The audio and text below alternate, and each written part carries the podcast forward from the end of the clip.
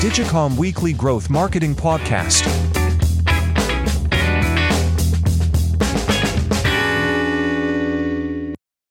Hey guys, this is Hemant from Digicom. We're a no BS growth marketing agency here to help you grow your brand.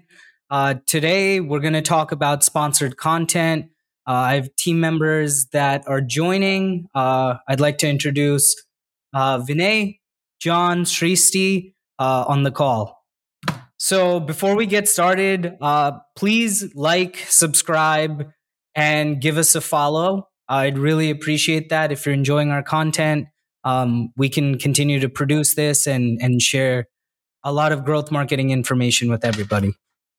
Okay, so in today's episode, we're going to talk about what is sponsored content, why do brands use sponsored content, direct to site versus content data, what channels support sponsored content, and how can you get started with sponsored content, and how can Digicom help you get there. All right, to start with, Hemant, can you walk us through what uh, sponsored content is and, and how do you plug that into your uh, media plan, your marketing funnel? Sure. So, sponsored content is uh, advertorial based marketing. Essentially, what we're doing is we're working with publications to have articles written about uh, a brand. Uh, and then from there, we're running ads uh, we're whitelisting these publications and then running ads from the publication handle to that sponsored content. Uh, users click on the ad, they get to the sponsored content, they're able to read uh, about the brand. Uh, and then from there, they can go ahead and click out and hit the client landing page and make a purchase.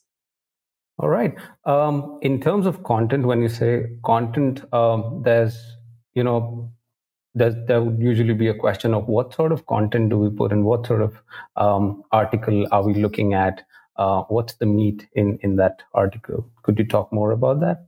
Sure. So we can write content in several different pers- uh, perspectives. It could be uh, a review based uh, content piece where we get the product we try it out and then we create content around that other pieces can be uh, comparative so comparing one brand to another of course, you want to try the brands before we do that. Uh, and then we can also talk about um, different angles like being skeptical from a first person or enjoying the product from a first person view. There are many different strategies in sponsored content creation. Uh, it just it's important to test through what strategies work and also what's interesting is for every brand in different parts of the funnel different styles of content work. Amazing, uh, John. Would you want to kind of um, share any any experience, like your your preferences when you're working with clients? Um, what works best for you? Informative content or uh, these kind of reviews that Hemant talked about? What, what do you see? Um, like what what's the point where you get a lot of traction when you run these uh, kind of content pieces on Facebook? Vinay, I think it's it's kind of dependent on um, the client as well. Um, if you're trying to kind of showcase the different scientific facts behind your your product, let's say, um, you're, you're going to want to take a scientific approach where you're kind of laying out all the different values um, and that that this product can provide for you. Um, although when you're dealing with some sort of product that might have more of an emotional ring to it, um, you might want to go with that experience based piece where people might understand that this is providing something more than just the product. Um, it's providing some sort of a, a, a, an emotional, like, um, an, an emotional prize at the end of it, um, whether it's taking care of your pet or taking care of your horse or seeing the health of your your companion become better. Uh, you don't necessarily need to go into science every time. Uh, definitely really depends on the client. Um, and that's kind of what I wanted to ask Hemant about um, a little bit. Is there any inherent qualities of like sponsored content versus normal content? Um, what's the difference there? And, and why would something work better as sponsored content versus normal content? So, uh, why brands use sponsored content? It's to educate users uh, about their product or service. You can present uh, ideas or information on who the brand is, what they do, why you need their product or service. And uh, ultimately, a lot of sponsored content is less intrusive than uh, a regular ad experience. the reason why I say that is a lot of times brands will serve ads from their brand. Uh, you click on it and you get to a product page, and sometimes on those landing pages there aren't there isn't enough information. Um, but what we're what we're doing is using sponsored content as an interstitial landing page to provide that uh, information about the brand or the product uh, in a pretty colloquial way um, because we're able to talk about you know what the pain points are with the with the product why it's a good product or why you know uh, or certain things that aren't uh, great or that can be improved upon. So we can provide a lot more information from an article piece uh, than sometimes uh, going directly to a landing page because some sometimes these consumers need to be more educated before just hitting a site to purchase. Could you expand a little bit more on what you mean by running it from uh, the publications handle versus your own handle? Yep. Um, so we so if you think about influencer marketing, right? Uh, you can whitelist an influencer uh, you usually pay some sort of usage rights. Similarly, you can whitelist a publication. You probably have to pay some sort of usage right. But what ends up happening is that it creates a more native ad experience uh, where the ad is coming from a publication. And so it feels less like an ad from the brand. And if you're using headlines in those ads, which have intrigue messaging in it, then um, you know, like uh, an example is we tried X brand. Here's what happened. Uh, so uh, when you read that, and maybe you have some sort of affinity to this brand already, you can click on it and then read all about the brand. Um, so it's just it's very it's very much more native. So you would be getting that third party validation um, from the publication essentially, and specifically because they'll be running from their handle. Yeah, exactly. That's exactly it. That's very cool. So, just wanted to dive into the the data um, part of the show. Uh, so we have uh, our anonymized data from um, a client where we're running sponsored content, and essentially, when we kind of break down uh, what that looks like, uh, our CPCs are 21% cheaper using sponsored content versus branded direct to site ads. Engagement rates are about 1.3x higher. Our conversion rates are 2.5x higher. And we're ultimately driving an 18% lower CPA and a 20% higher ROAS.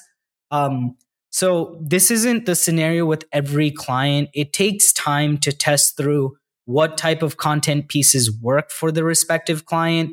You know, is it informative? Is it uh, experiential? Or is it emotional? Is it skeptical?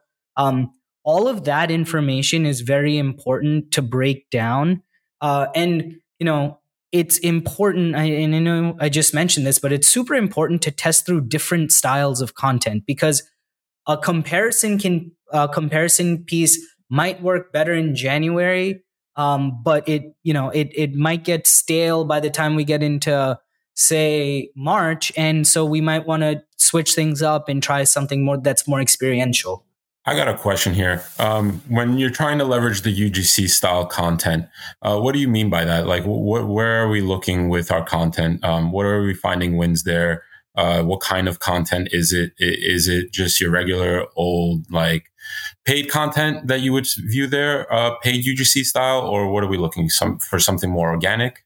Sure. So I want to just uh, break this part down because in terms of content, in your question, we're using it interchangeably between an ad and an article. So uh, the article is what I was describing, you know, in in, in the couple questions uh, prior. But in terms of what ads to create, uh, what we've found is UGC style ads work much better, and whitelisted ads uh, work much better um, than running branded ads to content piece. Because again, the idea here is to create that third party validation. It's to uh, be more native. It's to educate users. So uh, if you have a super branded ad driving to content, well, then it feels like it's coming from the brand. And we're trying to leverage a different dist- uh, ad distribution strategy. And so, you know, these UGC style content pieces typically work better. So you would say something that's even less refined than your normal ad might work well in a content piece. Yeah, it could be a product uh, photo that's taken on iPhone that's sitting on your counter, or um, you know, of course, you want to showcase like what the products are or what the service is, but uh, something much less polished than say getting an ad from uh, from the brand you're working with that's super polished, super touched up. Cool. So, what channels exactly support uh, sponsored content, uh, Hemant? So there's so many different channels. Uh, you know, we predominantly have tested uh, sponsored content on the social platforms like Meta, uh, Snapchat, TikTok. Uh, we've used YouTube videos to drive to sponsored content. Uh, we've run Google ads driving to sponsored content. Uh, and then, of course, there are also the native advertising platforms like Taboola and Outbrain. Uh, each one of these platforms have, uh, you know, their strengths. Maybe it's targeting, or maybe it's the media buying cost, or uh, how you can present information. Um, so I also want to call out what I think is uh, very important is sponsored content typically works really well. Um, you know, on all of these ad platforms when we need to describe a product uh, or service uh, that is probably a higher price point. So think mattresses, think travel, think SaaS platforms, um, because you can really get uh, delve into the benefits. Uh, if something's probably lower cost, like say lipstick, you know, you probably don't need to run sponsored content unless there's something unique about that specific brand or lipstick. So, uh, in that example, it's like, hey, we're using paraben, you know, free products where we've created lipstick using our own proprietary technology. So that's the information. If we can educate users, then sponsored content can be very helpful to do that. Um, but if it's like a low price point, uh, you know, a, a, product that's already in market, there's no big differentiators. Um, sponsored content might not always work. Uh, I'm not saying it won't work. You know, we have to test, but it might not always work. Uh, we've generally seen it work better where there might be a longer acquisition funnel. Okay, so from your experience, is there any channel in particular that works better than the other in terms of sponsored content? Yeah, so I think uh, using the Meta platform, so Facebook, using Instagram, that typically works really, really well.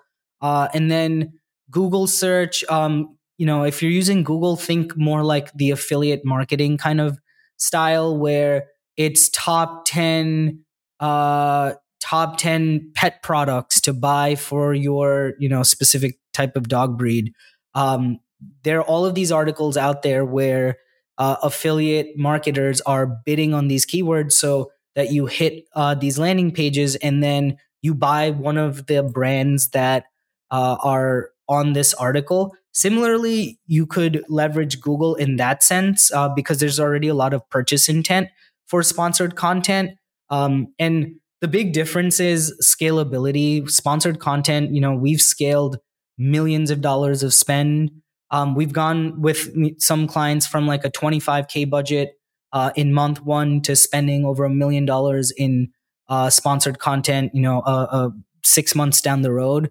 And then, you know, you have your native advertising platforms such as Taboola and Outbrain. CPCs are generally cheaper. Your click through rates are probably low, but you know, you can get high conversion rates if you're using the right type of targeting. Could we circle back and I ask you something, Hemant? Sure. Just yeah. Does this yeah. work for big brands or little brands or what micro brands? What are we looking at? New brands, like established brands, or who does this work for? Um. So we've run it with large brands. We've run it with new brands. Um. You know, in in terms of the uh in in the data section that we were covering, um, that specific brand when we started working with them, they were only spending about um, you know, sub ten thousand dollars a month. Uh on paid ads. And because we were able to bring in sponsored content and uh, find different uh, avenues to distribute that, uh, to distribute their their ads and and diversify kind of their ad strategy using sponsored content. You know, in in about six months, uh, we got to a little over 200k in in media spend for them. Um, and you know, the one thing to call out is clients aren't going to scale their budgets if they're not seeing performance. Like everything we're doing is based on conversion, transaction, CPA. So, you know, using sponsored content because they have a higher price point product, we were really able to educate um, a large user base and and drive growth for them. So it really it it can be used in all different types of way, depending you know small brand, big brand. What I think is very important in terms of your question is what type of product is it? Does it um, require us to educate users? Is there like scientific evidence to support certain things? Um, is that purchase funnel longer? Uh, typically, clients that answer yes to these questions see sponsored content be more effective versus um, you know some uh, like uh, other clients where the price point is cheap or no education is really required. Um, right. yeah. Yeah great great. Thank you. Of course. All right hemant um, could you walk us through like the process of how to um, you know set up these uh, sponsored contents and and what's your most optimum workflow to do that Sure. Um, so setting up sponsored content, uh, it's not an easy task because there's so many different moving parts. Uh, so the first is brands have to spend time sourcing publications. Um, uh, us at Digi, we have our own and operated uh, publications where you know we have sponsored con- sponsored content being hosted. We also have uh, a list uh, or a Rolodex of different publications we work with to get hosted on and that we already have whitelisted.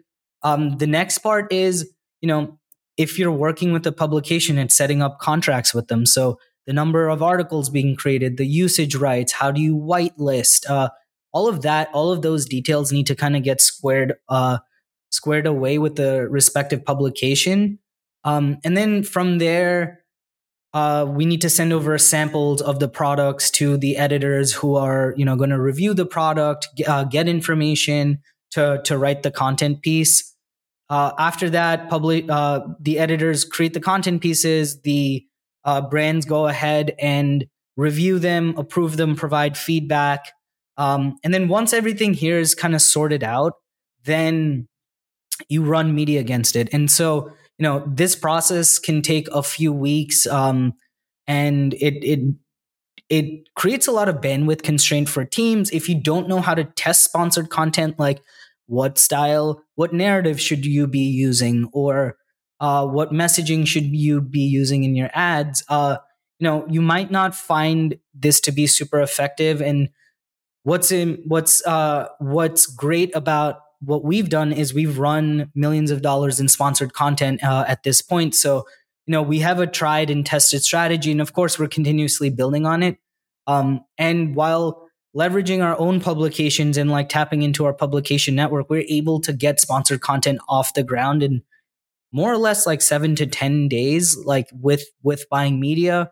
Um, while other brands, you know, it might take them three to four weeks and there's a lot of testing and learning that needs to happen kind of along the way. Cool. Awesome. Okay. Well, I hope uh, everybody enjoyed this uh, episode and found our information informative. If you guys have any questions, please feel free to reach out to us. Uh, our website's digicom.io. Uh, my name's Hemant. Uh, happy to have you on the show. Uh, and please like, subscribe, and give us a follow.